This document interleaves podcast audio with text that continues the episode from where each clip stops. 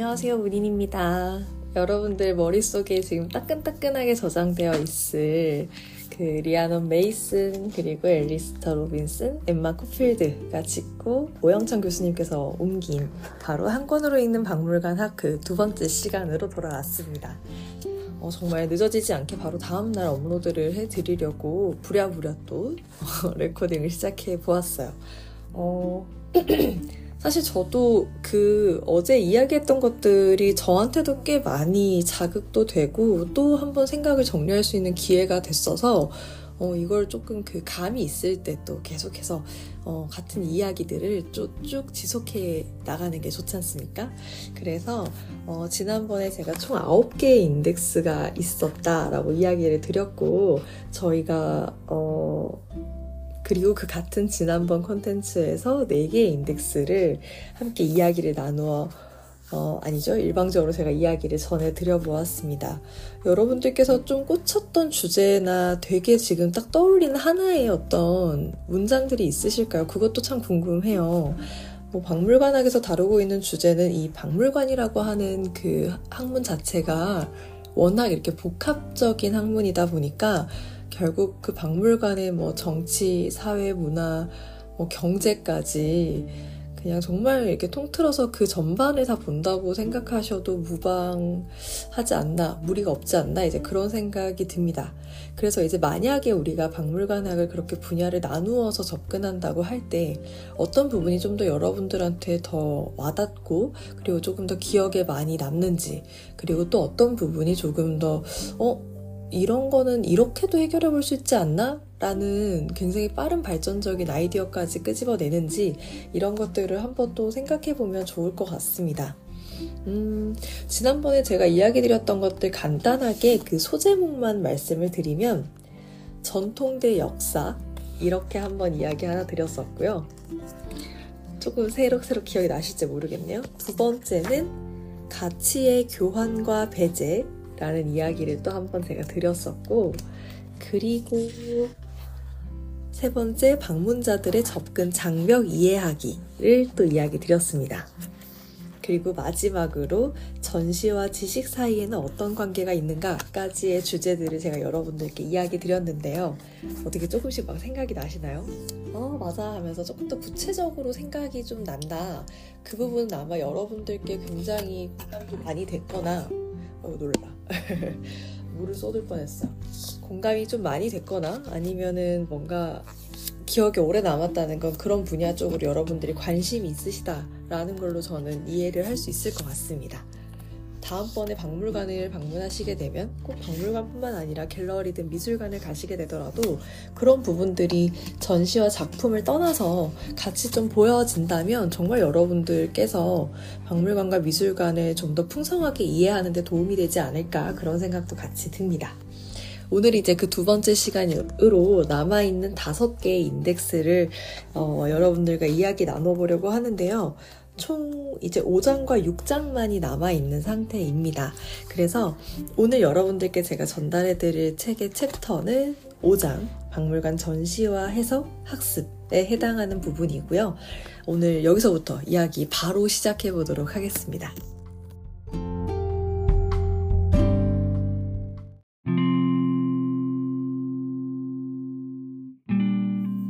네, 오 장의 박물관 전시와 해석, 학습 파트에서 제가 또 한 번 주목했던 이제 또 하나의 소제목은 바로 유물들은 스스로 말할 수 있는가입니다.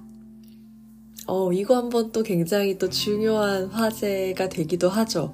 과연 우리가 전시를 할 때 우리가 유물이 말하는 바를 듣고 거기에 따라서 우리가 전시를 할까? 물론 유물은 말할 수 없지. 생물이 아닌걸. 그러면은 그러면 우리는 유물에 대한 맥락을 유물 자체의 입장을 고려하지 않고 그럼 전시를 하는 건가? 이제 이런 생각들도 한번 해볼 수 있을 것 같아요. 오늘도 마찬가지로 제가 밑줄을 친 부분들을 중심으로 여러분들께 이야기를 전달해 드리려고 합니다. 그래서 다소 이야기가 약간 점핑 점핑 예, 그렇게 되는 점이 있더라도 양해하시고 그 사이의 간극에 어떤 이야기가 있었을까 하는 부분들도 한번 상상해 보시는 것도 좋을 것 같습니다. 그러면 한번 시작해 볼게요.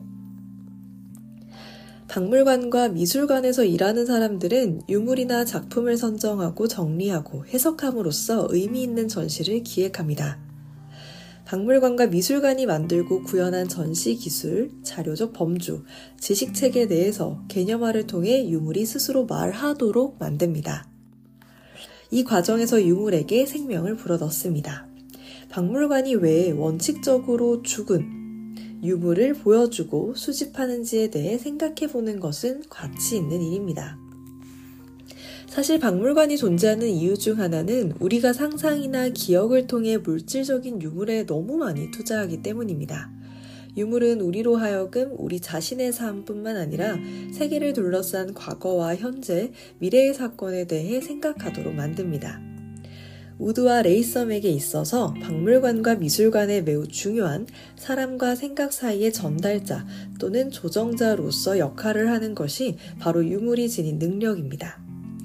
이는 우드와 레이섬이 네트워크화된 박물관이라고 생, 설명하는 것처럼 유물은 방문객과 박물관 직원 간 교환 지점이자 세계에 대한 새로운 사고방식을 가능케 하는 수단입니다.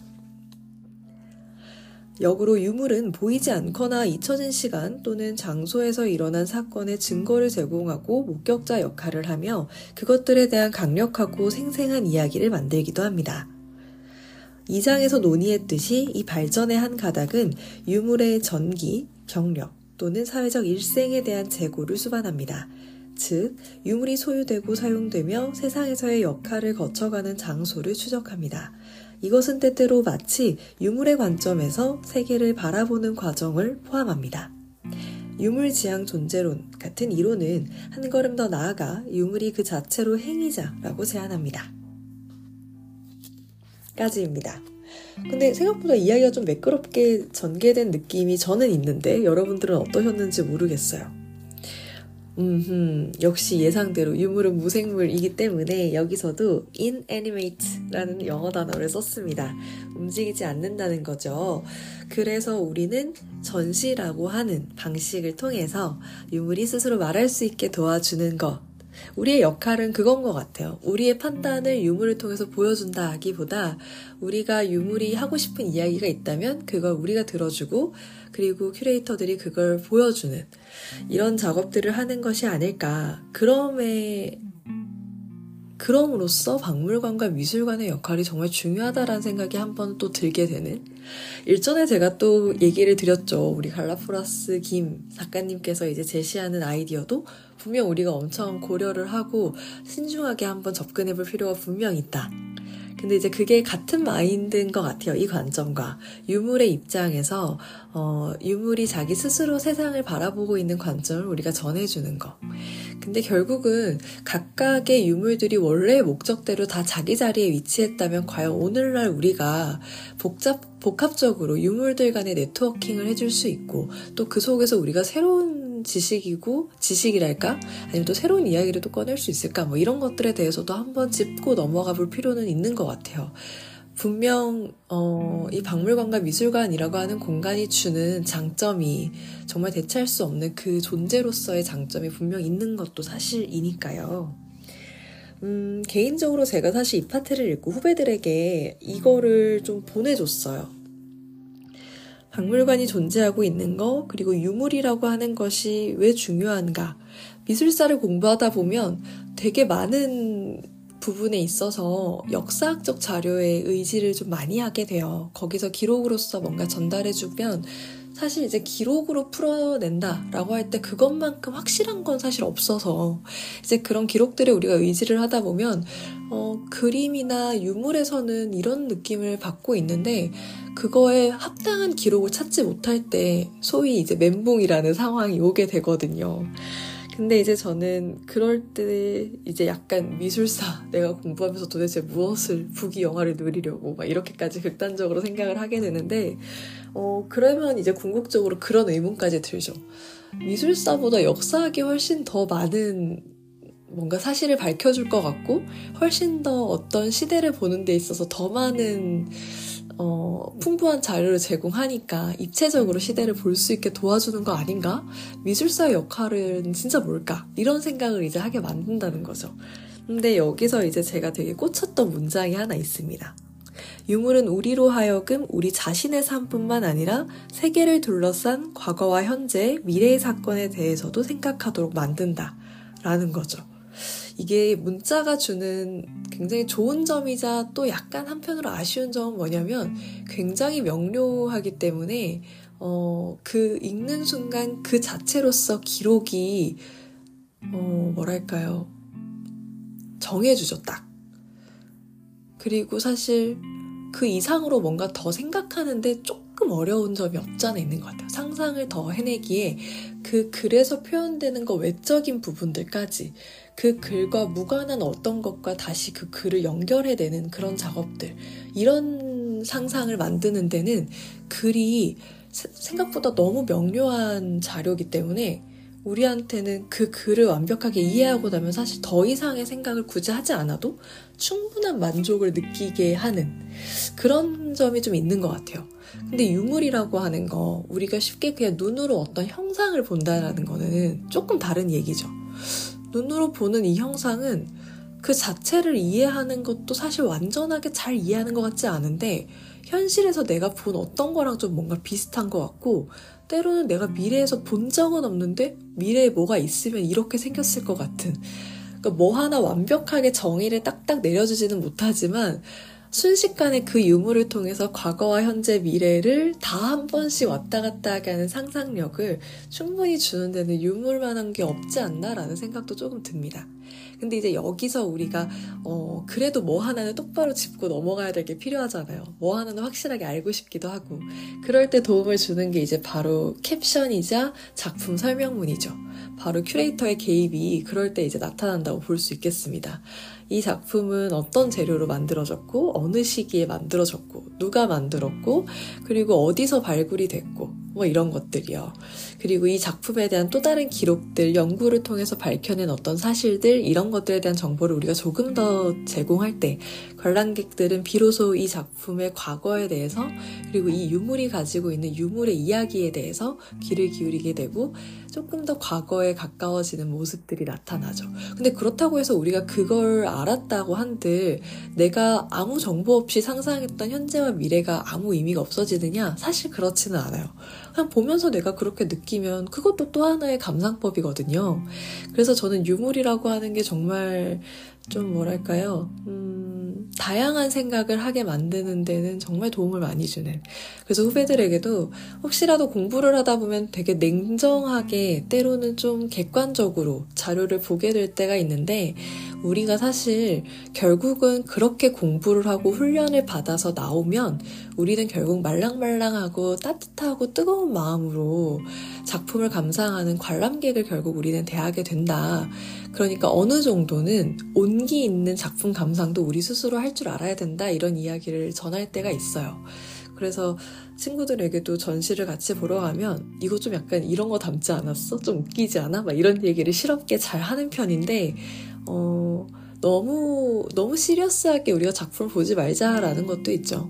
결국 공부를 하다 보면 어차피 시리어스하게 보게 되거든요. 그래서 이제 그런 것들을 적어도 이제 저랑 같이 뭘 하게 된다고 할 때, 물론 당연히 어, 열 중에 여덟은 당연히 진지하고 장난처럼 하면 안 되죠. 근데 이제 한 번에서 두 번 정도는 때로 약간 위트가 좀 필요하지 않을까, 그런 생각을 좀 해봅니다. 그리고 무엇보다 사실 그것도 되게 좋은 관점인 것 같아요.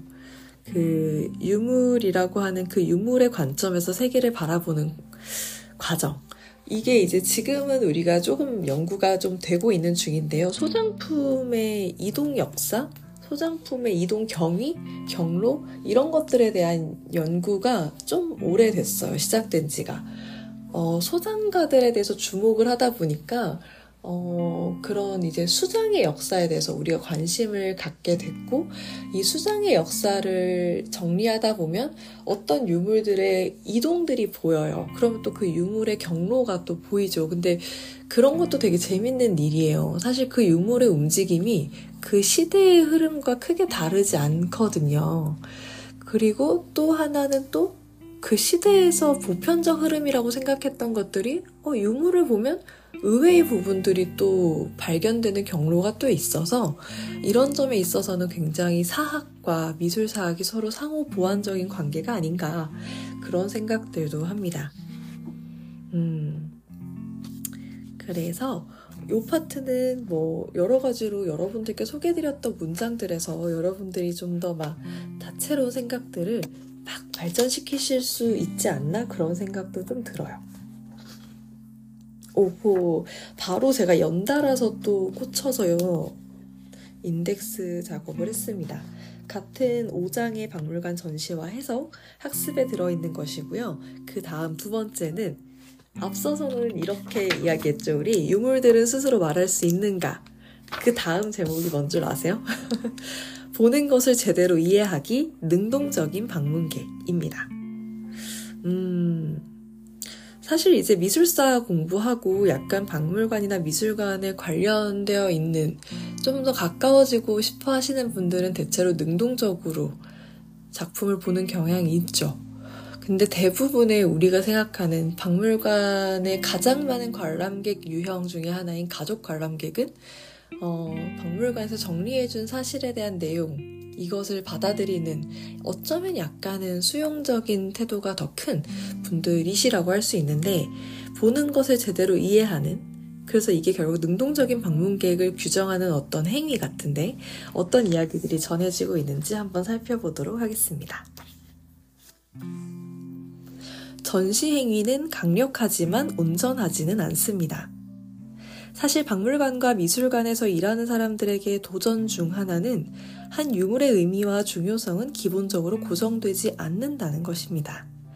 어떤 문화권에서 모두에게 공유된 특정한 가정이 있을 수는 있으나 우리는 대개 자신만의 기억과 시각, 가정을 또한 지니고 박물관에 옵니다. 달리 말하면 관람객은 스스로 능동적으로 의미를 구축합니다. 방문객이 박물관과 미술관 전시에서 접한 것을 어떻게 받아들이는지를 이해하는 하나의 접근 방식이 바로 입장 내러티브라는 견해입니다. 음, 세 가지 독립적 요소를 설명하기 위해 입장 내러티브라는 용어를 개발했는데요. 어, 이 세 가지 독립적인 요소는 다음과 같습니다.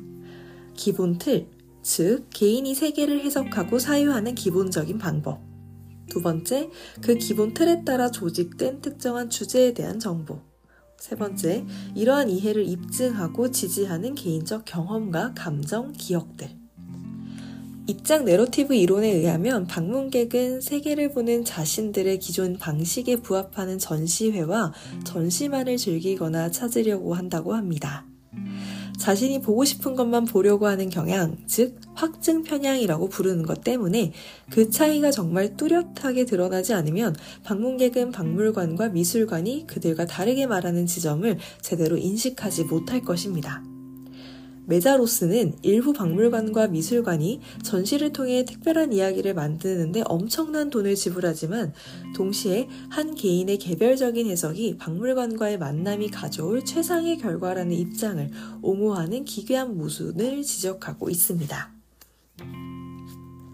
한편으로 관람객이 그들 자신의 언어로 자, 전시를 해석하도록 장려하면 새로운 시각이나 개인만의 역사를 가질 수 있을 것입니다. 그것은 모든 방문객이 평등한 입장에서 박물관에 참여할 수 있는 기회와 개인적으로 방문이 의미 있고 기억에 남을 기회 역시 열어줄 것입니다. 어떻게 들으셨나요? 자신의 전시 관람 방식에 대해서 한번 고민해보게 되지 않으시나요? 그리고 약간 좀 많이 공감되셨을 수도 있어요.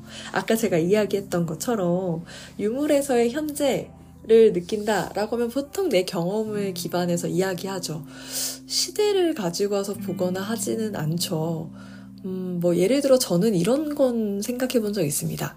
유물 하나만 놓고 시대를 생각한 적은 없는데 어, 해야 될 때는 하죠. 근데 전시가 어떤 전시가 열린다. 특히 국립중앙박물관에서 하는 전시들은 제가 좀 어, 생각을 좀 해보게 만드는 생각을 좀 해보라고 하는 것 같기도 해요. 약간 그걸 느껴요. 최근에 열린 정시, 전시가 중박에서 지금 이제 한창 하고 있는 탕탕평평이라는 정, 전시인데요. 저는 그 전시가 그냥 기획되었다고 생각하진 않아요. 굉장히 무언가를 내포하고 있는 게 있다. 그리고 지금 이 현 시대, 그리고 우리가 살고 있는 이 현 사회에 던지고 있는 이슈, 그리고 그거를 조금 전시라는 좀 우아한 방식으로 이야기하고 있지 않나 생각이 들어요. 많이 잃어버리고 있죠. 탕탕평평이라고 하는 정신을 우리는 많이 잃어버렸죠. 어, 그래서 저는 개인적으로 전시의 제목이나 주제 같은 것들은 지금 우리 사회와 세, 현실에서 뭐가 부족하고 있, 뭐가 부족한지, 아니면 우리가 지금 어떤 것에 관심을 갖고 있는지, 이런 걸 보기에는 주제만큼 좋은 게 없는 것 같아요. 근데 유물 같은 경우에는 조금 다르긴 하지만, 지금 여기서도 이야기한 것처럼 결국 우리는 유물이라고 하는 그 어떤 물질을 볼 때 어, 물론 당연히 그 박물관과 미술관에서 전달하는 문장들을 통해서 이해하는 것도 있지만, 결국 이게 좋았다, 그리고 이게 기억이 많이 남아 라고 하는 건 그 정보에 의한 것보다 개인적으로 내가 어떤 경험과 취향에 입각해서 기억에 남는 유물들이 더 많은 거죠. 그런 점에서 저는 모든 관람객들은, 사실상 진짜 모든 관람객들은 능동적으로 자신의 의미를 구축한다고 저는 개인적으로 생각을 합니다. 그리고 이걸 입장 내러티브라고 하는 용어로 정의를 딱 해줬어요. 기본적으로 개인이 시대와 세계를 해석하는, 생각하는 방식, 생각 틀. 두 번째는 그거에 따라서 만들어진 어떤 주제를 볼 때 개인이 조직해서 만들어내는 어떤 정보. 세 번째는 정말 그냥 그거와 연관되는 개인의 경험, 감정, 기억. 생각보다 우리 자기 자신이 어떤 생각이라는 걸 할 때요, 생각이라는 딱 두 글자, 그 하나의 단어로만 딱 정리가 되지만, 그걸 만들어내는데 지금 여기서 얘기하는 입장 내러티브라고 하는 굉장히 많은 구조가 들어가 있다라는 것도 좀 놀랍지 않으세요? 여러분들이 하시는 어떠한 생각들도 절대 단순하지 않다라는 거, 굉장히 많은 경험들과 어떤 생각, 또 생각이란 단어를 썼네. 어떤 경험들과 어떤 시대에 대한 정보와 그런 것들이 다 함축돼서 생각이라고 하는 단어로 표현이 되는 거거든요. 그리고 그건 절대로 그 누구도 아무도 따라할 수 없는 고유한 여러분들의 생각이죠. 그거는. 그래서 여기서도 이야기하는 바처럼 결국은 자기가 좋아하는 전시회와 전시만 보러 다닌다. 제가 약간 그런 경향이 있어요. 확증 편향. 내가 갖고 있는 어떤 세계와 내 취향이 있다면 그걸 조금 더 공고하게 만들어주는, 나랑 공감을 형성할 수 있는 다른 걸 더 찾지, 내가 갖고 있는 어떤 생각과 반대되는 전시를 보러 가는 경우는 좀 드문 거예요. 어, 사실 그런 걸 자주 해야 좀 뭐랄까, 제가 자존심이 좀 많이 이렇게 쿠당쿠당 이렇게 영향을 받아서 되게 물렁물렁해지면서 굉장히 모든 사고에 되게 유연한 사람이 될 수 있을 텐데, 이 확증 편향적인 저의 행동 때문에 저는 더 단단하고 더 방어적인 사람이 되고 있지 않나, 그런 생각도 조금은 해요. 그래서 저는 개인적으로 저와 취향이 좀 다른, 저와 아예 다른 경험을 가지고 있는 사람, 그리고 저랑 아예 다른 전공을 하고 있는 선생님들하고 이제 같이 전시 보러 가는 걸 좋아하는 편이에요. 그리고 그분들이 보러 가고 싶다고 하는 전시들을 기꺼이 좀 따라가려고 하는 편이에요. 제 손으로는 절대 안 따라갈, 제 손으로는 절대 예매하지 않을, 제 발로는 절대 걸어가지 않을 그런 전시들이기 때문에 약간의 반강제적인 게 좀 필요하다. 그리고 그분들이 저한테 추천해주는 책들도 기왕이면 항상 읽어보려고 좀 노력을 하는 편입니다. 그 중에 하나가 이제 목정원 교수님이 쓰신 어, 산문집으로 모국어는 차라리 침묵이라는 책인데요. 그것도 여러분들께 소개를 해드리려고 하는데, 이게 굉장히 저작권에 대한 표기 방식이 되게 살벌해가지고 제가 어떻게 여러분들께 그 책에 대해서 좀 소개를 해드릴까 좀 고민을 하고 있어요. 그래서 머지않은 시일 내에 약간은 감성적인, 그리고 여러분들의 마음을 조금은 울릴 수 있는 그런 책을 한번 소개를 해드리려고 합니다. 근데 이게 정말 그 목정원 선생님의 문체로 읽어야 정말 눈물이 줄줄줄 흐르거든요. 근데 그대로 가지고 오면 표절이기 때문에, 저작권 위반이기 때문에 제가 한번 이제 좀 문장을 다듬어서 요약을 할 것 같은데, 어, 그러면 약간 그 감정이 좀 많이 없어진다는 거.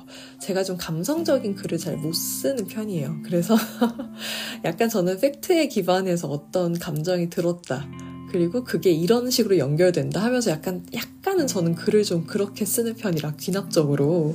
그래서 글이 조금은 건조한 편인데, 그래도 여러분들께 약간 울림을 줄 수 있지 않을까. 이 책이 워낙 진짜 세거든요. 정말 기운이 센 책입니다.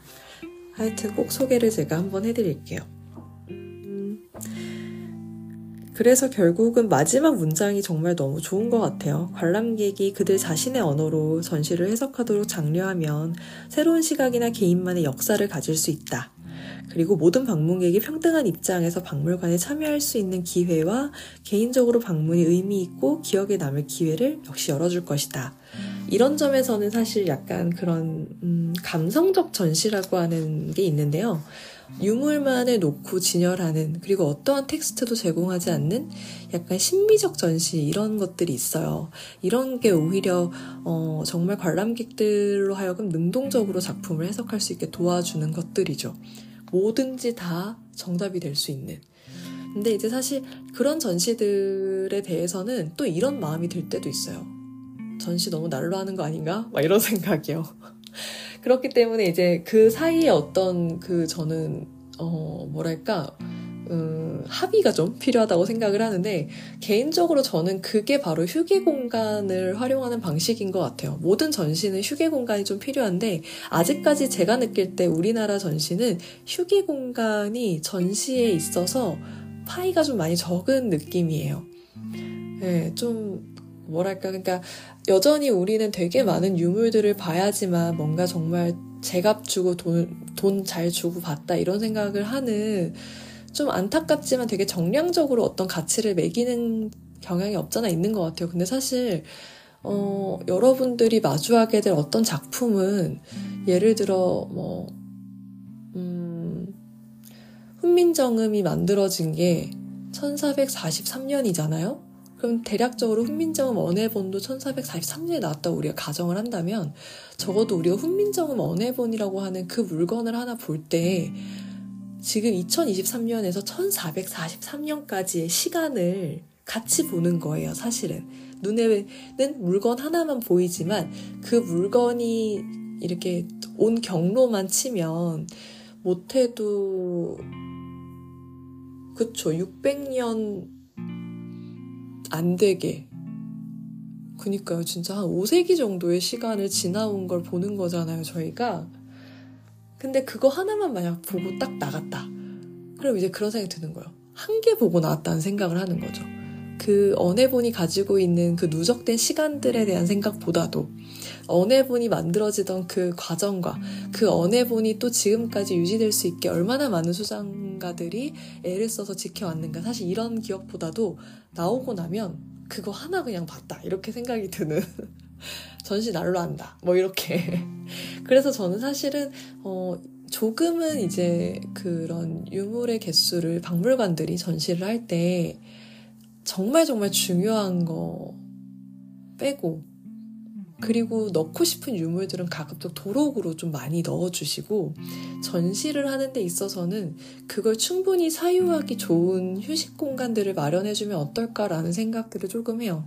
지금 이야기하고 있는 이 관람객이 능동적으로 관람을 할 수 있으려면, 능동적으로 관람을 볼 수 있는 시간과 공간이 전 좀 필요할 것 같은데, 사실 우리가 전시실에 들어와서 나오는 순간까지 모든 곳이 전부 다 큐레이터의 손길을 거치기 때문에 계속해서 큐레이터의 개입이 있다는 뜻이거든요. 그래서 그 개입이 없는 공간이 하나 정도는 필요하지 않을까라는 생각이 들어요. 그러니까 과거에는 우리가 화이트 큐브 전시라고 하잖아요. 전시를 할 때 전시되는 그 작품이 세상의 어떠한 그런 편견과 어 그런 그쵸? 편견? 편견 정도로만 할까요? 편견 같은 것들에, 아니면 선입견 것들로부터 이제 단절되어서 정말 오롯이 그 공간 안에 그 유, 작품만이 존재할 수 있도록, 그래서 하얀 벽에 작품만 딱 거는. 근데 저는 이제 좀 바뀌어서 화이트 큐브의 공간에 관객들이 좀 있어야 된다는 생각이 들어요. 진짜 화이트 큐브에 관객을 넣으라는 건 아니고요. 정신분열 오를 것 같으니까. 근데 이제 그와 같은 맥락 속에서 관람을 충분히 만끽한 관객들이 그 이야기를 충분히 나눌 수 있을 만한 공간들이 좀 곳곳에 필요한데, 근데 단순히 그냥 뭐 박물관 주변에 수많은 휴식 공간에 모여서 이야기하세요 하면 연속성이 너무 떨어지잖아요. 그래서 저는 전시와 정말 멀어지지 않은 어떤 공간에 굉장히 소란스러운 공간이 하나 있으면 참 좋겠다, 그런 생각이 들어요. 그래서 한편으로는 전시가 마무리될 때 저는 뮤지엄 샵도 좋은데 뮤지엄샵 옆에 그런 컨셉의 작은 카페가 하나 있는 것도 좀 좋을 것 같아요. 어차피 전시장 밖으로 나오면 커피 한잔 하고 싶거든요. 이게 정말 머리를 많이 쓰면 진짜 커피 한잔 뭐 엄청 아이스 아메리카노가 먹고 싶어요. 진짜 시원한 거. 전시실이 워낙 또 따뜻하고 그러니까 시원한 거 한잔 마시고 싶거든요. 그럼 시원한 거 한잔 딱 마셨을 때 그때 이제 한번 내가 본 전시를 복기를 해보는 거죠. 그러면 이제 우리 되게 뮤지엄샵에서 굿즈 많이 잘 만들잖아요. 기획전 끝나면. 그런 굿즈들처럼 전시 테이블에 뭔가 그런 시트지를 발라서 이제 전시 공간에 있었던 어떤 뭐 작품 아니면은 적어도 커피컵에 그 뭐라 그럴까요? 커피컵 손잡이? 그 깍대기라 그러나요? 깍지라 그러나요? 하여튼 그거를 조금 약간 디자인을 해서 한다든지 그 디자인도 좀 여러 개로 좀 인쇄를 해가지고 그렇게만 해도 저는 관람객들이 굉장히 능동적으로 이야기를 좀 더 서로 나눠볼 수 있지 않을까, 그런 생각이 저는 좀 개인적으로 들어요. 예. 엄마도 애기들이랑 같이 전시 보러 와서 전시 본 거에 대해서 다시 밖에서, 왜냐면 안에서는 눈치 보이거든요. 애기한테 이런 거 저런 거 설명해주고 싶은데 워낙 정숙하잖아요. 근데 만약에 이제 나왔는데 전시실 같은 공간인데 떠들 수 있는, 그리고 커피도 마실 수 있는 공간이 있다, 그러면은 이제 진짜 얘기하기 좋죠. 저는 그게 아트페어가 지금 되게 많이 뜨고 있는 것도 그 중에 하나라고 생각해요. 아트페어는 아트페어 안에 음료를 마실 수 있도록 카페가 있거든요. 워낙 아트페어에서는 고생스럽긴 하니까. 근데 그런 방식을 박물관이나 미술관 전시에서도 조금 사용해보면 어떨까? 그런 생각이 조금 들기는 해요. 작은 미술관들은 또 가능하긴 하죠. 전시실 것, 미, 그 공간 자체가 작으니까 미술관 전시랑 미술관 카페가 붙어 있어서 진짜 나가 들어가서 보고 나오면 정말 얘기하기 되게 좋은. 그래서 저는 이응로 미술관을 좀 좋아하긴 해요.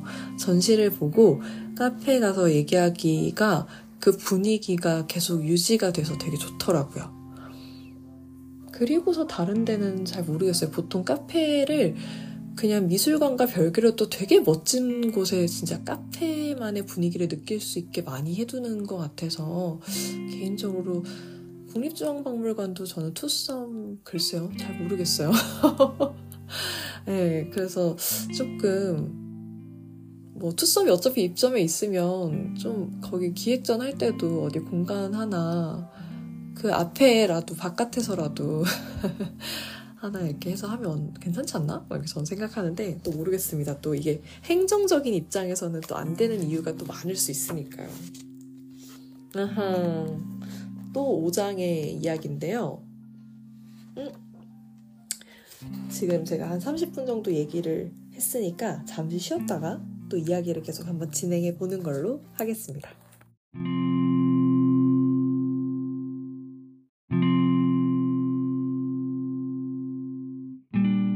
네, 다시 돌아왔습니다, 여러분. 여전히 오 장 박물관 전시와 해서 학습에 머물러 있고요.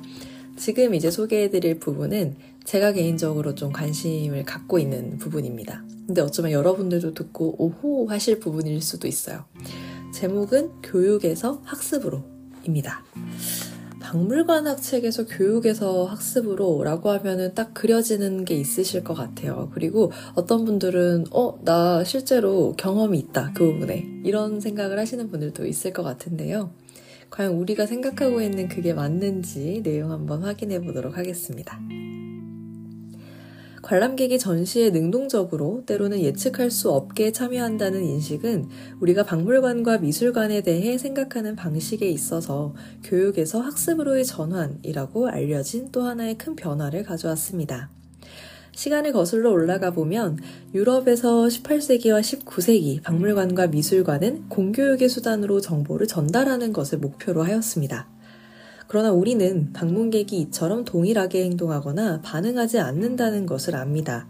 오히려 방문객은 방문에 영향을 주는 자신의 경험과 생각을 지니고 박물관에 오고, 각각의 방문객은 서로 다른 메시지와 이해한 지식을 가져갈 것입니다. 조지 하이는 교육 이론에 의거하여 구성주의 박물관이라는 개념을 제안합니다. 친숙한 범주들과 연관짓지 않고서 무언가를 학습하는 것은 어려울 뿐만 아니라 불가능에 가깝다고 주장합니다.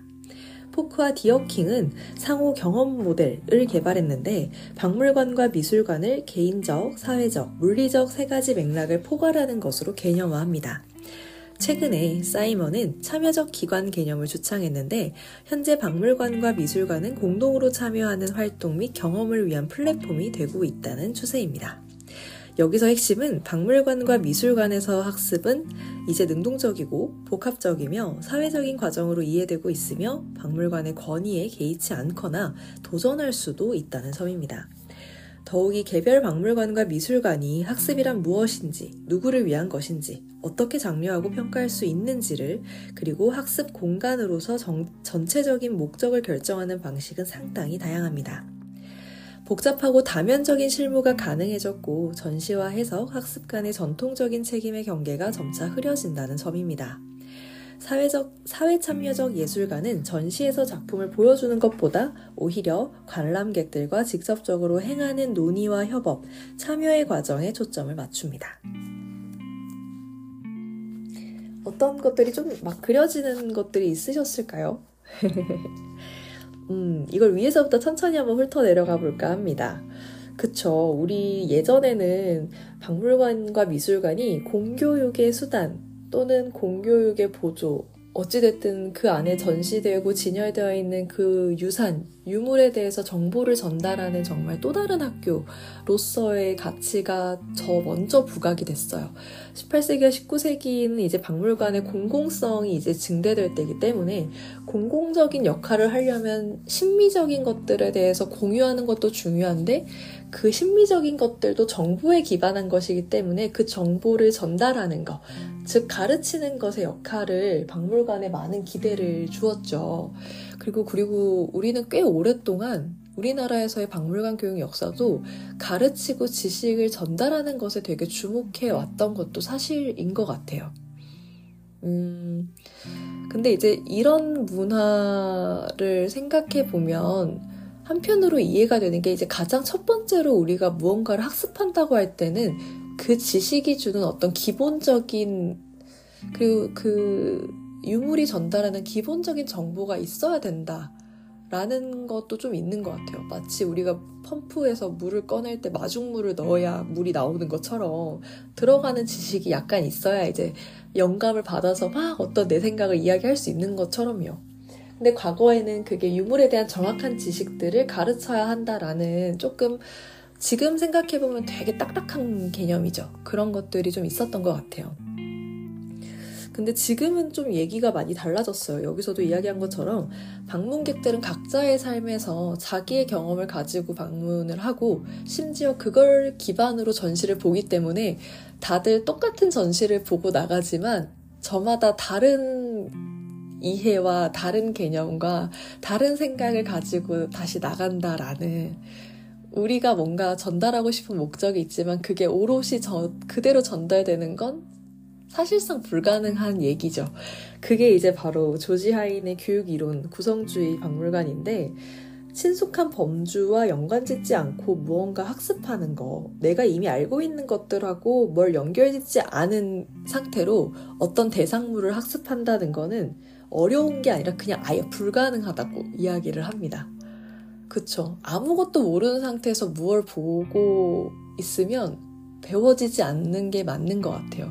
진짜 특별하게 그게 엄청난 게 아닌 예외적인 상황이 아닌 이상, 내가 알고 있는 것과 연결짓지 않는, 연결되지도 않는 어떤 걸 보면 대체로 다들 그냥 노루패스하게 되죠. 저도 제가 관심 없는 것들에 대해서는 전시실 가면은 되게 잘 지나가요. 근데도 가급적 멈춰 있으려고 애쓰기는 하는데 진짜 그 멈춰 있는 동안 진짜 생각 많이 해요. 딴 생각. 눈앞에 유물은 있는데 눈앞에 있는 건 유물이고 내 머릿속엔 왜 아무것도 떠오르는 게 없을까 이러면서 진짜 그냥 가만히 그렇게 서 있는 경우도 있는데요. 뭐 이럴 수도 있고 저럴 수도 있죠. 어떻게 매번 다 그렇게 지성인처럼 똑똑하게 있겠어요. 여러분들이 팟캐스트로 만나는 문인이라는 저는 어떤 이미지일지 제가 잘 모르겠는데 저 되게 허술하고 헐랭한 사람이거든요. 그래서 너무 똑똑한 사람처럼 비춰질까봐 조금 걱정되는데 그래서 제가 매번 얘기하잖아요. 여러분 저는 정답이 아니니까 각자의 정답을 다 만들어주시고 기왕이면 이제 그게 공유되면 더 좋겠지만 하필이면 이 플랫폼이 일방적 소통 이라서 저는 여러분들께 제 생각을 자꾸 전달하지만 저는 여러분들의 생각을 들을 수 없다는 게 너무 아쉽다. 그게 이제 안타까운 점입니다. 어찌되었든 그렇습니다. 포크와 디어킹의 상호 경험 모델. 이건 사실 이번 이천이십삼 년 서울시 학예지 공무원에 나온 시험 문제였습니다. 포크와 디어킹이라 그래서 포크? 디어킹? 진짜 킹받네 이러면서 제가 진짜 화를 엄청 냈는데 사실 지금 이 책에서 살짝 언급됐지만 이것보다 조금 더 디테일하게 문제가 나오긴 했어요. 그래서 사실 이 책만 봤다 이 책을 봤으니까 맞춰야 돼 할 정도는 아니었지만서도 근데 이거를 개념을 들여다보니까 좀 재밌긴 하더라고요. 그래서 박물관 교육에서 교육에 있어서의 이론 개발이 생각보다 굉장히 어 어, 다양하다는 거? 이미 교육학이라고 하는 건 역사가 오래되었기 때문에 그걸 박물관의 성격에 적용하는 작업을 이제 하는 건데 어쩌면 약간 응용학문에 들어가죠. 근데 그래서 그런가 되게 기발한 이야기들? 그리고 어쩌면 진짜, 어쩌면 진짜 교육은 사실 맞아. 이제는 뭐 배우는 거는 각자 알아서 배움의 능력을 늘 다 갖고 있어서 누군가 가르치는 그런 거 아닌 이상 정말 습득을 스스로 다 잘하는 것 같다. 모든 사람들이. 근데 기왕이면은 이제 다채롭게 습득할 수 있도록 학증 편향에 따라서 자기가 원하는 것만 배우지 않고 조금은 골고루 편식하지 않고 이제 드실 수 있게 도와주는 거. 그게 이제 박물관 교육의 역할. 뭐 이런 식으로도 생각하는 것 같아요. 그리고 이제 사이먼은 이제 그냥 아예 하나의 플랫폼이라고. 뭔가를 전달하고 막 가르치고 이런 역할 박물관이 직접 주체적으로 하는 거 아니고 박물관과 미술관은 그냥 하나의 장소를 제공하는 것뿐이다. 이렇게 보기도 하는 것 같아요. 결국 박물관도 교육을 받는 대상 중에 하나다. 사실 관람객들이 전달해주는 어떤 새로운 관람에 대한 이해, 그러니까 어떤 전시를 보고 나서 관람객들이 리뷰를 남겨주잖아요. 교육을 참여하고 나서도 교육을 통해서 이런 것들을 배울 수 있었다라고 얘기할 때 결국 박물관도 그 관람객들이 전해주는 아주 여러 가지의 어, 무한 증식되는 정말 무엇 하나 같은 것 없는 고유한 그 생각들을 다 배우는 거예요. 그리고 아, 요즘에 사람들은 이렇게 생각하는구나. 우리는 그러면 이 사람들의 니즈에 맞게 어떤 전시들을 유익하게, 유의미하게 또 만들어낼 수 있을까? 우리가 가지고 있는 소장품 안에서 아니면 우리가 가지고 있는 소장품이 없다면 다른 곳에 빌려와서라도 이런 식으로 하면 굉장히 선순환적인 관람객과 박물관의 소통은 정말 필수적인 것이라고 생각을 합니다. 그리고 이때 박물관의 건의에 개의치 않거나 도전할 수 있다는 거. 이런 것도 많이 봤어요. 재미없어요라는. 그러니까 이제 사실 이걸 문자로 저는 본 적은 없어요. 대체로 이제 설문조사를 할 때 이제 객관식과 주관식이 있는데 주관식 단답형에서는 저는 개인적으로 제가 수업을 하고 교육 강사로 수업할 때 많은 분들이 이제 저의 강의 방식에 대해서 되게 좋아해 주시긴 했어요. 저는 좀 약간 연극형 강의를 하는 편이라 막 이제 약간 좀 앞에서 되게 오바를 많이 하고 그러면 이제 애들이 일단 기본적으로 좋아하면 엄마 아빠는 애기들이 좋아하면은 기본적 기본적으로 만족을 하세요. 그렇기 때문에 이제 어 항상 이제 막 강의력이 너무 좋으시다 뭐 이런 얘기들을 좀 들었었는데 뭐 객관적으로 그 오, 오지선다 같은 평가 있죠? 그런 게 생각보다 굉장히 냉정한 거 아세요? 교육의 내용이 어땠습니까? 보통. 사실 전 보통이, 보통은 사실 안 좋았다의 범주에 들어가는 개념이라고 생각해요. 근데 어려웠다, 별로였다, 이런 평가들도 가감없이. 그게 이제 박물관에 도전하는 어디 한번 나를 만족시켜봐 이런 느낌이죠. 근데 응당 당연히 관람객으로서 필요한 부분이라고 생각을 합니다. 결국은 우리의 고객이시잖아요. 그러니까 이제 그런 표현들을 많이 해주실수록 아, 우리가 좀 반성하고 더 나아가야 한다 이런 생각들을 하지 않나 그런 생각을 합니다. 어... 또 하나는 이제 박물관에서는 좀 잘 보기 어려운 것 같은데 미술관에는 좀 많죠. 그 실제로 전시를 하신 작가님이 한 번씩 이제 미술관에 오셔서 어떤 특정 날에 자기의 작업 방식들을 보여주고 실제로 관람객들이 참여할 수 있게 유도하는 그런 전시들을 해주시잖아요. 그것도 또 하나의 새로운 박물관 교육, 미술관 교육에 들어간다고 저는 생각을 해요. 그런 점에서 네. 교육에서 학습으로 요즘 당연히 그렇게 전개가 되고 있다고 생각이 듭니다. 오호, 이제는 바뀌어요. 장이. 육 번은 박물관의 전망입니다. 그리고 여기서는 꽤 딥한 이야기를 하게 될지도 모르겠어요. 그래도 한번 도전해보고 제가 답을 하지 못하고 그냥 여러분들 들으셨죠? 넘어가겠습니다. 하는 부분이 생길지도 모르겠지만 어쨌든 한번 소개를 해드려보도록 하겠습니다. 어, 저도 기대가 되네요. 제가 뭐에 인덱스를 했나? 아하, 육 번 박물관의 전망입니다. 소제목은 권력과 정치. 일부러 약간 스산하게 읽어봤는데 그 느낌이 전달해졌는지 모르겠, 전달해졌을지 잘 모르겠습니다. 한번 그 내용 읽어볼게요. 앞서 보았듯이 아무리 우연일지라도 어떤 집단이 이야기에서 배제된다는 것은 사람들이 전체 지식 분야에 대해 생각하는 사고방식에 영향을 미칩니다. 어, 미술관은 대중과 미술시장에 함께 신호를 보냅니다. 남성 예술가들이 시장을 독점한다는 것은 사실상 공식적으로 승인된 이야기를 소유하고 있다는 것을 의미합니다. 멈출 수 없는 박물관과 미술관의 전 세계적인 뚜렷한 확산은 각국이 세계 주요 도시들과 동등한 문화적 인정을 획득하기 위해서나 국제적인 교류에서 일정한 역할을 하고자 하는 욕망을 나타냅니다. 말하자면 그것은 상징적 공간, 즉 도시와 국가의 염원에 대한 상징적 공간이며 방문객이 어떤 부류의 사람이 되기를 원하는지를 상징하는 공간이기도 합니다. 많은 박물관과 미술관은 역사와 문화, 정체성에 대한 대중토론과 학습을 계속 주도하면서 이끌어왔습니다. 특히 세계에서 그들의 위치를 인식하고자 하는 사람들에게 국가 차원에서 그들의 이야기를 말할 수 있는 공공 공간을 가지는 것은 매우 중요합니다. 대화와 관용의 문화를 증진하는 하나의 수단으로서 박물관을 바라보는 이러한 시각은 사람들이 박물관의 목적을 설명할 때 다시 등장합니다. 소제목은 권력과 정치였어요. 그리고 박물관과 미술관이라고 하는 곳이 결국은 여러분 이게 비영리 기관이기 때문에 여러분들이 내는 세금으로 그리고 국가의 예산으로 운영이 되는 경우가 더 많죠. 거의 그걸로 운영이 되죠. 그런 점에서 우리는 권력과 정치에 있어 그 기관이 중립적이고 독립할 수 있다. 단언하기는 참 어려운 부분인 것 같아요. 그리고 근데 참 안타깝게도 여기서도 이야기되지만 어떤 집단이 이야기에서 배제된다는 거 이게 사람들의 전체 지식 분야에 대해 생각하는 사고방식에 영향을 미친다 라고 전해져 있는데 적혀져 있는데 음, 되게 당연하다고 생각해요.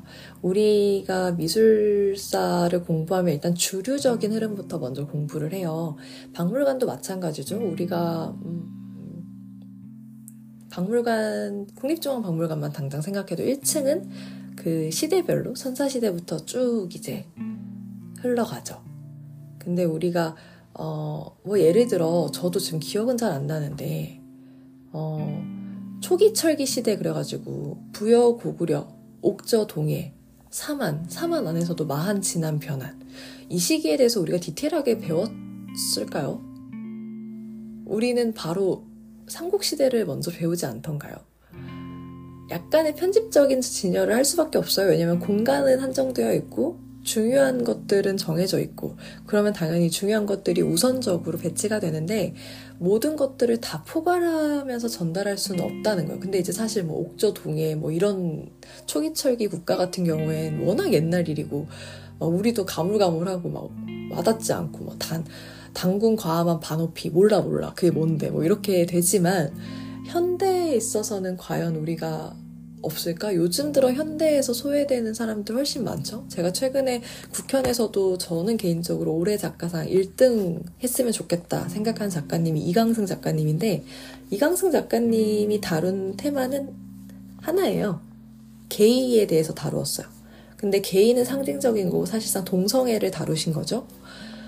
동성애가 국립현대미술관에서 전시를 하였다. 동성애라는 주제로. 그 전까지 우리가 동성애를 국립기관에서 전시한 걸 본 적이 있던가?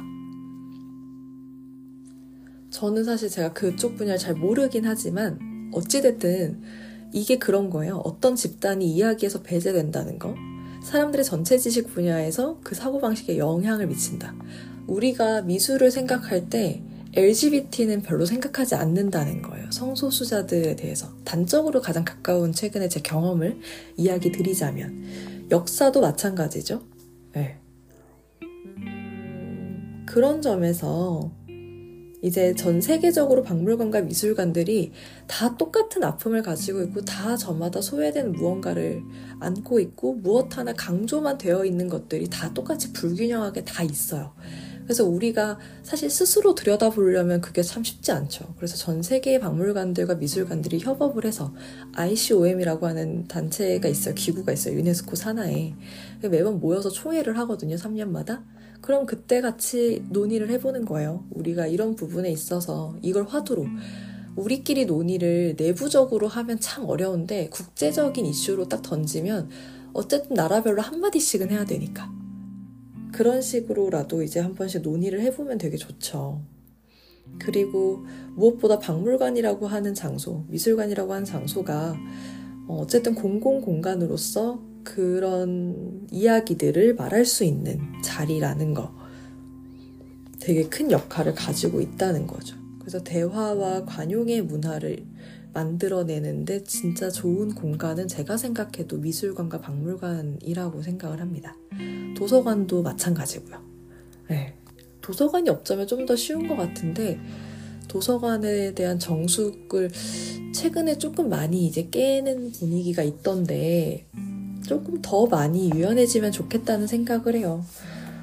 네. 미술관, 박물관, 도서관 이제는 조금 우리가 소란스러워도 되지 않을까.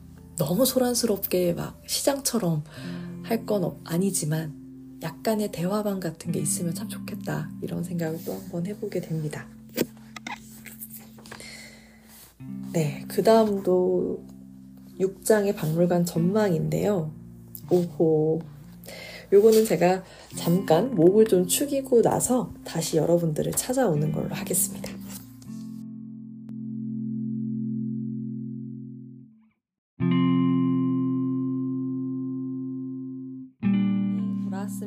근데 너무 놀라운 일이, 너무 놀라운 소식이. 여러분 이거 마지막 인덱스예요.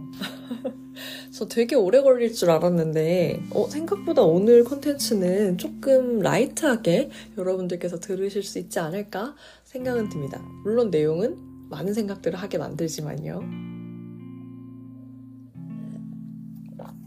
네, 그렇다면 과연 마지막을 장식해줄 주제는 무엇인가? 육 장의 박물관 전망입니다. 제목은 사회운동의 일환으로서 박물관. 제가 사실 솔직히 고백하자면 저 요즘 들어서 이제 그 원래는 이제 그런 정치나 뭐 사회적 역할 이런 거에 대해서 되게 무관심해하는 사람 중에 하나였어요. 예술이 왜 예술이겠어? 예쁘니까 예술이지. 뭐 이러면서 저는 약간 진짜 그냥 예쁜 걸 좋아하는 사람이었어요. 그리고 그런 맥락들에서 다 벗어나 있는 미를 정말 좋아하고 사실 그런 생각들 좀 이렇게 어렵기도 하고 힘들기도 하고, 그리고 이게 단순히 사실 그런 견해를 하나 갖는다라는 건 어, 내가 뭐 갑자기 한 삼십 초 생각하고 나서 음, 나는 진보, 나는 보수 뭐 이렇게 나올 수 있는 부분이 아니잖아요. 그래서 이제 저한테는 그게 좀 어려운 얘기였고, 사실 막 이렇게 공을 들여야 된다면 사실 안 드리고 싶다 막 이런 생각이 드는 분야 중에 하나여서 제가 정말 외면했던, 반성해야죠. 근데 이제 요즘에 이제 여러분들, 그리고 처음에 시작은 이제 저를 위해서 시작했던 이 팟캐스트가, 그리고 나름 이제 그냥 정말 인문학적인 공부들을 해서 이거를 내가 잊어버리기 전에 그 감각이 살아있을 때 녹음을 좀 해두면 참 좋겠다. 제가 글을 쓰는 거는 또 생각보다 게을러서 잘 안 해요. 그래서 이제 그런 맥락으로 시작을 했는데, 이게 점점 하다 보니까 진짜 진짜 제가 많이 성장하고 있다는 걸 많이 느끼거든요. 제 스스로도 깊이가 많이 깊어지고 있구나라는 것도 느끼고요.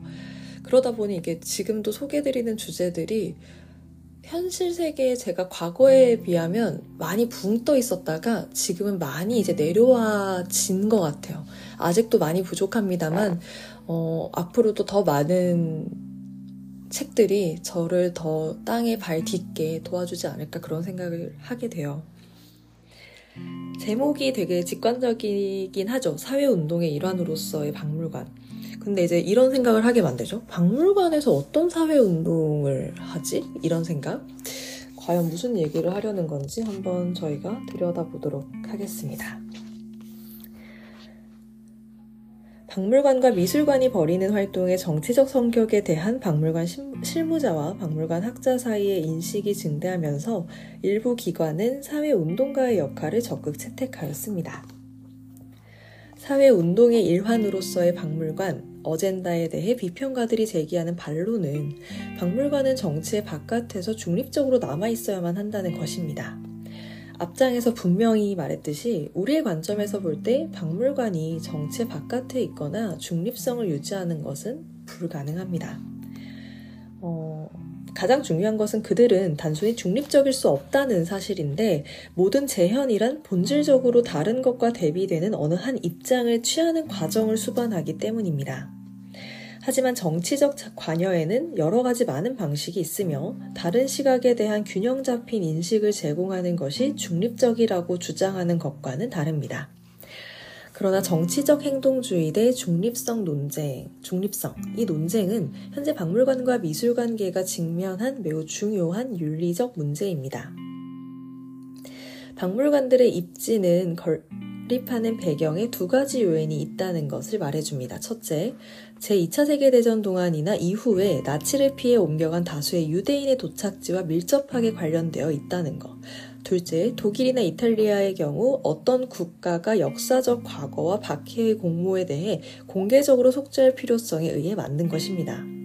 홀로코스트 박물관은 전 세계적으로 점점 더 보편화되기 시작한 기념박물관, 영어로는 메모리얼 뮤지엄스이라는 새로운 장르의 일부가 되었습니다. 사실상 새로운 장르의 일부입니다. 이 같은 박물관들은 많은 박물관의 전통적 역할, 즉 그들 자신의 사람들을 재현 중심의, 재현의 중심이자 초점, 내부자로 설정하고 여타 모든 집단을 타자이자 외부로 손을 긋는 것으로부터 탈피합니다.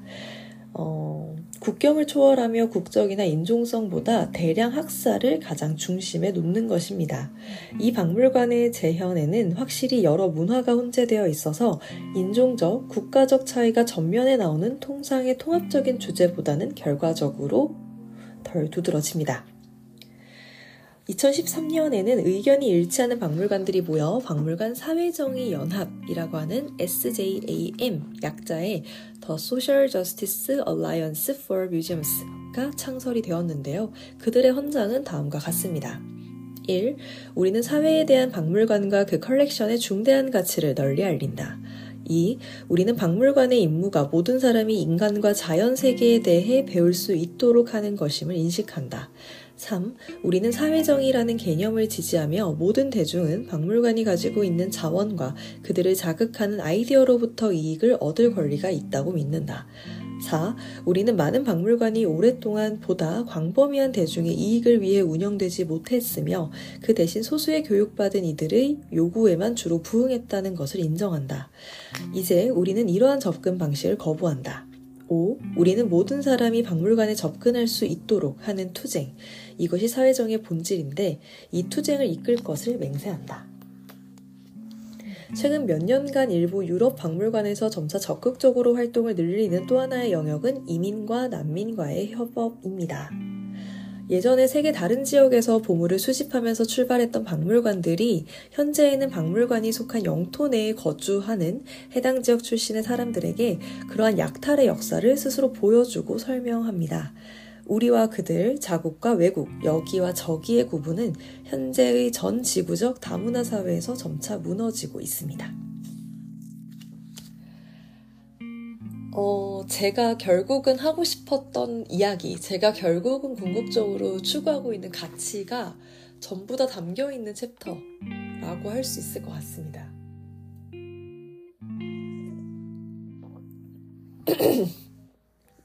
마지막 문장이 우리와 그들, 자국과 외국, 여기와 저기의 구분이 현재의 전 지구적 다문화 사회에서 점차 무너지고 있다. 더 이상의 구분과 경계는 제가 저는 구분과 경계의 해체에 관심을 가지고 있어요 라고 말하기, 말하기가 민망할 정도로 이미 그런 현상이 일어나고 있다는 거거든요. 그리고 여기서도 이야기하잖아요. 우리 스스로의 약탈의 역사를 보여주고 있는 추세다. 우리는 생각해보니 수탈한 것이 없을까요? 글쎄요. 뭐 그냥 단순히 물질적으로 무언가 문화재를 약탈하고 수탈해왔던 거를 생각해보면 당장 떠오르는 건 아마 없으실 거예요. 근데 어, 예를 들어 우리가 강자니까 약자들도 누릴 수 있는 기회를 우리가 박탈하진 않았나. 사회적으로 어떤 기회들을 우리가 박탈한 건 없을까. 눈에 보이지 않지만 그런 것들은 정말 무수히 많은 역사를 가지고 있죠. 어... 여기서 이야기하는 것들에서 사실 저는 정말 반대할 이야기는 하나도 없다고 생각해요. 그리고 제가 주목하고 있는 키워드가 바로 메모리얼 뮤지엄, 기념박물관이라는 건데요. 홀로코스트 박물관이 전 세계적으로 점점 더 보편화되고 있다고 말해요. 근데 사실 홀로코스트 박물관, 제가 이 차 세계대전 홀로코스트 이야기했지만 이거는 기승전 모두 다 독일의 잘못이야 라고 할 수 없는 문제거든요. 독일이 굉장히 체계적으로 어, 계획적으로 홀로코스트를 진행한 건 사실이지만 유대인에 대한 박해 문제는 서구 유럽에서는 굉장히 오래된 역사를 가지고 있었고, 그리고 그게 이제 단적으로 정말 자극적으로 진짜 충격적으로 나타난 사건이 바로 홀로코스트잖아요. 근데 서구 문명권에서 홀로코스트 박물관들이 기념비적으로 많이 만들어지고 있다, 메모리얼 뮤지엄들이 생기고 있다라는 건 단순히 홀로코스트 사건만을 다루겠다는 아니라고 저는 생각을 해요. 과거 유대인을 바라보던 우리 서양 선조들의 인식이 어땠는가부터 시작해야 되거든요. 어, 우리는 과연 우리 과거의 역사를 다 내 역사라고 품으면서 바라보고 있던가? 어, 좀 부정적인 역사들은 내 역사가 아니라고 생각하고 우리는 그냥 우리 스스로 정의롭고 민주적이었다고 생각하는 역사만을 포용하고 있진 않았던가? 내가 내 역사를 어, 정말 이렇게 객관적이고 있는 그 자체로 받아들이지 않고 정말 확증 편향적으로 내가 좋아하는 것만 취사 선택해서 나의 과거라고 믿어오고 있었던 건 아닌가, 그런 생각들을 합니다. 음, 이건 사실 되게 최근에 있었던 이슈죠. 이영애 씨가 배우 이영애 씨가 이승만, 이승만 기념관을 세우는 데 있어서 이제 후원을 하셨어요. 그 부분에 대해서 이제 신문 기사들이 많이 났던데 저 사실 신문 기사는 안 읽었어요. 잘 모르겠는데 그냥 분위기상 그 신문 기사들의 제목 헤드라인만 봐도 그 여론을 좀 느낄 수 있잖아요. 근데 꽤 많은 사람들이 이영애의 그런 정치 성향에 대해서 굉장히 뭐냐 이런 식의 반응들이 있으시더라고요. 근데 저는 제가 글쎄요 지금 이제 공부를 또 하면서 한국사를 전한길 선생님 밑에서 배우다 보니까, 그리고 중국사에서도 비슷한 경향이 있어요. 마오쩌둥이 내려가고, 그러니까 마오쩌둥이 죽고 나서 이제 그 덩샤오핑이 이제 올라오는데 같은 공산주의여도 조금 분위기는 달랐어요. 덩샤오핑은 조금 온건 온순, 마오쩌둥은 되게 이렇게 좀 극, 극, 극단적인 경향. 근데 사실 마오쩌둥이 덩샤오핑을 굉장히 많이 힘들게 했거든요, 역사적으로. 그때 문화대혁명을 하면서 덩샤오핑, 유샤오치 뭐 이런 사람들이 마오쩌둥에 반대되는 이야기를 하는 자본주의 가면 쓴 사회주의, 그러니까 사회주의의 가면을 쓴 네, 사회주의의 가면을 쓴 자본주의자다. 색출해가지고 실제 류샤오치는 이제 어, 고문 끝에 죽었죠. 덩샤오핑은 그 기간 동안 진짜 노예 노동이라고 불릴 그런 노동들을 하면서 근근히 버텼고 덩샤오핑이 이제 그 다음 주석에 올랐죠. 덩샤오핑에 대해서 사람들이 제일 많이 궁금했던 게 뭘까요? 모택동 어떻게 할 거냐는 거죠. 전임자잖아요. 덩샤오핑은 이렇게 이야기를 합니다. 그의 공은 삼, 아, 그의 공은 칠, 관은 삼이다. 이렇게 이야기를 해요. 모택동한테 되게 많이 당하고 심지어 덩샤오핑 아들이 모택동 때문에 죽었나 그래요, 제가 알기로. 근데 이제 그렇게 이야기를 하, 하거든요. 어떤 느낌이 좀 드시나요, 여러분들? 우리는 어떤 역사적 사실을 볼 때 좋은 거면 백 퍼센트 좋은 거, 나쁜 거면 백 퍼센트 나쁜 거, 좀 이렇게 보는 경향이 있지 않았나 이런 생각 좀 드시지 않나요? 사실은 회색도 있을 수 있는 건데요, 그쵸? 그런 점에서 이승만이라는 인물을 볼 때 우리는 그 사람이 사실 그 언제부터입니까? 그분을 제가 그 신문 만들 때부터 본 것 같은데 그 제국신문인가? 제국신문인가 황성신문인가 만들 때부터 이름을 본 것 같아요. 그러니까 적어도 천팔백 년대 후반부터. 어? 그럼 너무 너무 너무 나이가 많으신 거 아니야? 아 실제로 나이가 진짜 많으신가? 근데 이제 그분을 우리가 생각할 때 그냥 우리는 어쨌든 독재가 너무 큰 그분이 만든 과하다 보니까 그거로 인해서 나머지 것들은 사실 잘 기억을 안 해요. 그러니까 그게 시작점이잖아요. 우리나라의 독재 문화가 사실 그분으로부터 시작된 건 맞아서. 그래서 이제 우리는 생각을 하게 되죠. 아 진짜 이승만? 와 진짜. 그리고 남북 분단의 또 원흉이잖아 막 이러면서. 근데 이제 그런 생각을 또 해볼 수 있죠. 다 백 퍼센트 나쁘다고 보지 말고 그냥 객관적으로 어떤 사실들을 낱개로 보자. 이승만이 했던 일, 일, 뭐, 이, 뭐, 삼, 뭐 이렇게 쭉 써서 오 엑스를 하는 거예요. 좋음 오, 아님 X. 근데 그렇게 해서 보면 오 몇 개, X 몇 개 이렇게 나올 거예요. 그러면 이게 비율이 나오겠죠? 그럼 우리가 이승만에 대한 과업, 그 공과를 매길 때 단순히 공이 열 개고 과가 영이다. 공은 영이고 과가 열이다. 이렇게 말할 수는 없는 거예요. 그냥 진짜 우리 엑셀에다 그냥 정리하면 돼요. 엑셀에 이승만이 했던 어떤 일들을 쫙 그냥 하나씩 정리해서 보면 무조건 비율이 나와요. 몇 대 몇. 우리 엠비티아이의 E와 I가 몇 대 몇인 것처럼. 물론 당연히 그 중에서 조금 더 큰 게 있겠죠. 근데 그런 건 그냥 경향이라고 말하지 그 사람이 그럼 아이 그 사람은 완전 그냥 이야 이렇게 얘기하지 않죠.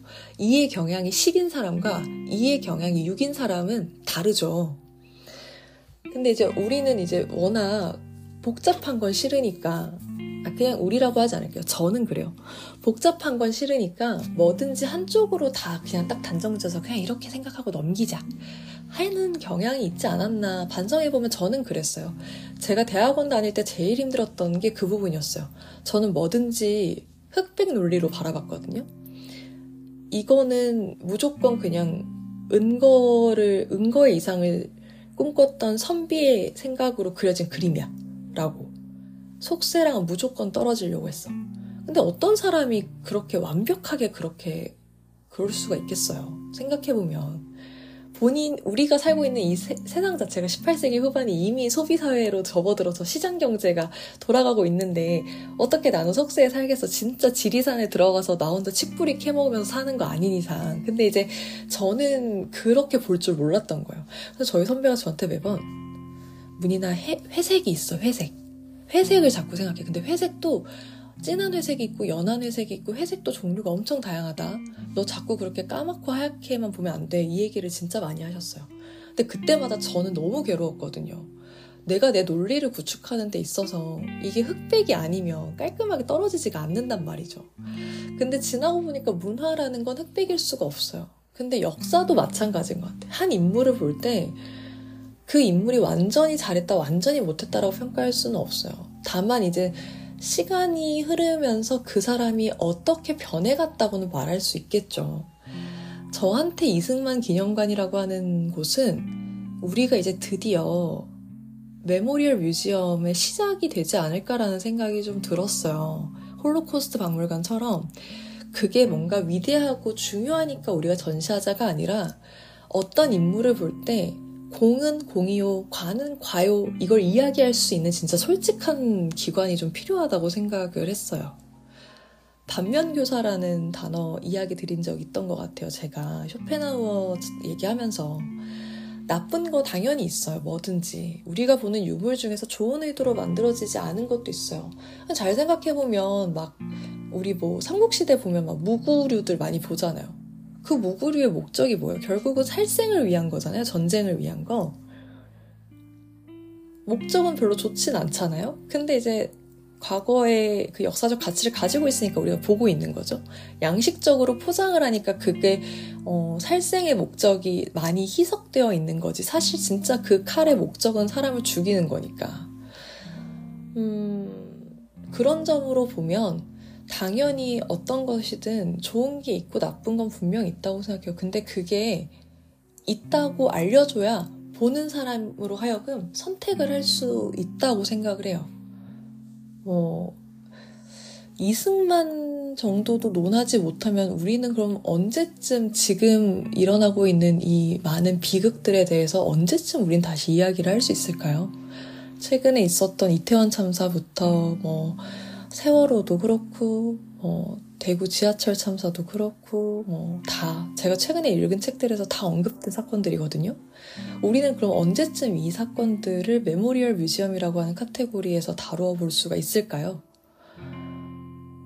어, 늦어지면 지금보다 더 늦어져요. 사실 저는 그런 생각을 합니다. 용기가 굉장히 필요한 부분이고 어, 시민들은 제가 생각할 땐 꽤 많은 시민들은 준비가 되어 있어요. 그 사실 인정하고 싶지 않지만 우리가 만든 시대와 우리가 선택했던 그 표 하나가 결국 이런 시대를 만들었다라는 거에 대해서 어, 스스로 그 책임을 지고 있는 자세에 저는 시민들은 꽤 많은 분들이 준비되어 있다고 생각해요. 근데 일부 일부 준비가 안 되신 분들이 하필 인터넷상에 너무 활발하게 움직이시는 바람에 이게 약간 좀 어, 그게 되게 다수의 여론처럼 보이지만 대다수의 사람들이 말하지 않고 가만히 있을 땐 또 지켜보고 기회를 준다 이런 의미로도 저는 해석이 된다고 봐요. 그런 점에서 음, 우리는 이제 일제강점에 대해서 기억하는 것들은 그것조차도 근데 잘 생각해보면 어떤 사건에서 특출나게 유명한 그런 위인이 나온 사건이 아닌 이상 육이오 때 우리가 우리 민족 우리 백성들을 학살했던 이야기 그런 거 어디서 되게 크게 기관으로 보신 적 있으세요? 잘 없어요. 저 저희 할머니 집 갈 때 항상 지나가는 곳이 뭐냐면 노근리 사건 일어난 현장을 전 늘 지나가거든요. 어릴 때 맨날 거길 하도 지나가서 어릴 때 뭔진 모르는데 노근리는 늘 봤어. 그리고 그 노근리 장소를 저는 아는 게 무슨 터널같이 들어가는 곳인데 거기에 하얀색으로 동그라미가 많이 쳐져서 어릴 때 물어봤어요. 엄마 저기는 왜 저렇게 하얗게 동그라미를 많이 쳐놨냐. 근데 이제 엄마가 저게 이제 총, 총알 박힌 자국이래요. 저기 총이 왜 박혀있어? 이러면서. 근데 그때는 저희 엄마 아버지도 설명을 잘 안 해주셨어요. 근데 지나고서 보니까 미군이 우리 노근리 사람들 학살한 얘기더라고요. 미군은 우리를 도와주러 온 연합군이잖아요. 근데 이제 북한 사람이랑 우리랑 이제 헷갈리니까 그냥 진짜 그냥 모아서 그냥 다 때려 없애버린 거지. 근데 그 노근리 평화재단이 있긴 있는데 거기 기념관 우리가 기억할 만큼 되게 막 엄청 여러분 잘 모르실 확률이 더 클 것 같기도 해요. 노근리 이런 사건들은 워낙 뭐 미... 미미하다고 역사책에서 되게 미미하게 다루니까 삼일 운동처럼 막 그런 독립기념관 같은 거랑 비교해보면 우리도 어떤 사건을 바라볼 때, 역사적 사실을 바라볼 때 중요한 것과 중요하지 않은 것들을 나눠요. 저는 어릴 때는 좀 필요하다고 생각해요. 중요한 거 먼저 배우고 그것부터 배우는 거 필요하다고 생각해요. 근데 시간이 지나면서 어른이 되면 더 이상 중요한 것만 자꾸 보아서는 안 된다고 생각을 해요. 그건 이미 알잖아요. 예, 그러니까 이제 그 사이사이에 비어있는 것들은 뭐가 있었을까? 내가 놓치고 있는 건 뭐가 있을까? 이런 것들에 이제 조금 더 귀를 기울이고 들여다보는 작업들이 전 좀 필요하다고 생각하는데, 그것을 최근 들어 이제 많이 보게 되는 게 구일일 테러를 메모리얼하는 그런 미국에서의 움직임, 그리고 지금 여기서도 홀로코스트 박물관이 상징적으로 대표적으로 언급됐지만 메모리얼 뮤지엄이라고 하는 어떤 뮤지엄의 형태가 딱 나왔다는 건 마치 국립, 뭐 운영 주체에 따라 국립박물관, 공립박물관, 뭐 군박물관, 뭐 이렇게 나, 대학박물관 이렇게 나누는 거하고 똑같아요. 메모리얼 뮤지엄이라고 하는 기념박물관이라는 게 나왔다는 것 자체가 이미 어, 하나의 카테고리가 됐다는 뜻이에요. 그렇게 치면 우리나라의 기념박물관들은 과연 다른 박물관들하고 비교했을 때 수량적으로, 그리고 정량적인 거 말고 정성적으로, 그냥 품질적으로, 품질이라니까 물건 같긴 한데, 박물관의 퀄리티를 놓고 봤을 때 우리는 과연 그 기관들을 얼만큼 지원을 하고 그 기관들이 얼만큼 좋은 전시를 할 수 있게 지원하고 있는가, 이런 생각들도 한번 해봐야 되지 않을까 싶어요. 어른들이 그렇게 해줘야 나중에 미래 세대들이 지금은 중요한 거 삼일 운동만 배워도 돼. 삼일 운동 배워. 근데 나중에 커보니까 박물관을 우리에 데리고 가보려고 했더니 이제 우리한테 손주, 증손주뻘 되겠죠. 근데 그 친구 데리고 박물관 가려고 찾아보니까 어? 우리가 몰랐던 막 그런 기념관이랑 박물관도 있어. 어? 우리는 학교 다니면서 안 배웠지 않아? 이렇게 하게 되는. 그럼 이제 찾아가 보게 되는 거야. 그런 데가 좀 잘 돼 있어야 가지. 안 예쁘면 안 간단 말이에요. 그러니까 잘 돼 있으면 그렇게 해서 또 배우는 거예요. 엄마도 배우고 애기들도 배우게 되고. 뭐 이건 제가 진짜 이상향을 얘기한 거긴 합니다만, 그냥 그런 점에서 저는 이 책에서 제가 그냥 안고 갈 하나의 키워드, 제가 정말 잘 배웠다고 생각하는 개념은 지금 이 메모리얼 뮤지엄이라는 키워드입니다. 그럼 이제 슬슬 마무리를 해볼까요?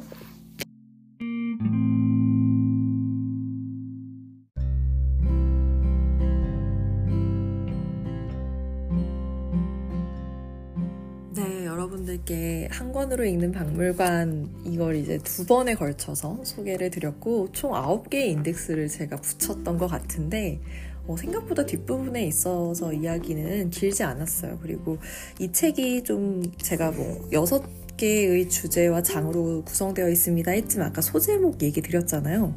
사실 소제목으로 쪼개서 읽는다고 생각하면 되게 생각보다 내용이 되게 여러 번에 걸쳐서 나눠 읽게 되게 좋게 구성되어 있어요. 그리고 뭐랄까요? 그냥 저는 그래요.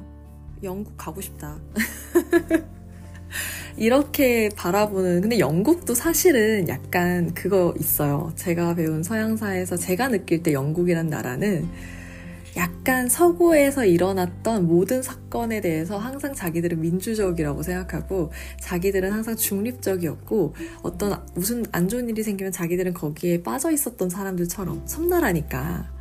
브렉시트도 약간 그런 느낌이잖아요. 유럽연합에서 빠지는 것부터가 뭔가 우리는 좀 다르, 다른데? 약간 이런 생각을 좀 하는 것 같아요. 그래서 굉장히 뭐랄까, 전 세계를 가장 어떤 좌우에 휩쓸리지 않고 중립적으로 보고 있는 나라가 자기들이라고 생각하나? 약간 그런 느낌도 조금은 있지만, 근데 그렇기 때문에 그런 의식과 자부심으로 결국 이런 책들과 이런 연구를 하는 거 아닐까라는 생각을 해요. 그래서 뭐 약간은 뭐 뭐야 약간 이런 생각이 들긴 하지만, 영국에도 왜 저래 이렇게 생각을 할 수 있지만, 근데 뭐 그걸로 인해서 이십 년간의 연구가 이렇게 책으로 나올 수 있다는 건 좀 인정해줄 부분이기는 하죠. 그래서 저는 사실 뭐 책으로 나온 영국 좋고, 이거를 정말 알아보고 옮겨주신 오영찬 교수님께 진짜 진짜 진짜 깊은 감사를 드리는 거죠. 이거 영문으로 돼 있었다고 생각해보세요. 얼마나 두껍겠어요. 근데 오영찬 교수님께서 이걸 직접 옮겨서 한 권의 책으로 만들어 주셨기 때문에 저도 이 책을 읽고 거기서 더 많은, 이게 사실 번역을 해서 책을 읽게 되면 사실 그 책의 내용을 지금처럼 빠르게 이해하고 그 다음 나의 생각을 연결해서 말하기가 쉽지 않아요. 번역 그 자체가 너무 고된 노동이라서 번역하고 나면 그 책의 내용을 해석한 거를 읽고 넘기기 바빠요. 그래서 책을 완벽하게 소화하기 사실 어려운데 이렇게 미리 옮겨주시면 저처럼 공부하는 학생들에게는 정말 정말 너무 감사한 일이죠. 그래서 구, 궁극적으로 기승전 오영찬 교수님 만세 만세 만만세 감사하다는 이야기를, 사실 오영찬 교수님은 절 모르시겠지만 이 팟캐스트 같은 것도 모르시겠지만 괜찮습니다. 어디서 그냥 팬이 만세 만세 만만세를 외치고 오영찬 교수님 앞으로 더 좋은 연구와 더 많은 좋은 책들 옮겨주시면 좋겠습니다 라는 이야기를 혼자 한번 해봅니다. 다음번에는 여러분들 어떤 콘텐츠로 찾아올까요? 최근에 또 좀 꽂힌 기사가 하나 있긴 있어요. 그래서 기사도 한번 여러분들께 소개를 드릴 것 같고, 아, 제가 또 엠엠씨의 우리 국립현대미술관 또 다녀왔지 않습니까? 그럼 전시 리뷰로도 여러분들을 또 한번 뵙겠네요. 그리고 대망의 그 저작권 문제 때문에 정말 덜덜덜 손이 떨리고 있지만 여러분들께 꼭 소개해드리고 추천해드리고 싶은 목정원 교수님의 산문집까지, 어, 저 분명 십이월 중순부터 원래 공부 열심히 하려고 했어요. 근데 국회 문인으로서 해야 될 일이 왜 이렇게 많을까요? 다 제가 벌린 일이니까 다 제가 수습을 하겠습니다. 네, 저희 엄마도 진짜 답답하다 이렇게 얘기하시지만 다 제가 답답하게 만든 일입니다. 그래서 전부 다 이야기한 거 지키고 기록으로 남기고, 그래야지만 저도 다시 돌아왔을 때 제가 또 한 번 각성할 수 있는 어, 뭐랄까요, 분기점들을, 그리고 좌표를 찍어놔야 되잖아요. 그러니까 사실 이 일은 저한테도 너무 중요한 일이기도 해서요.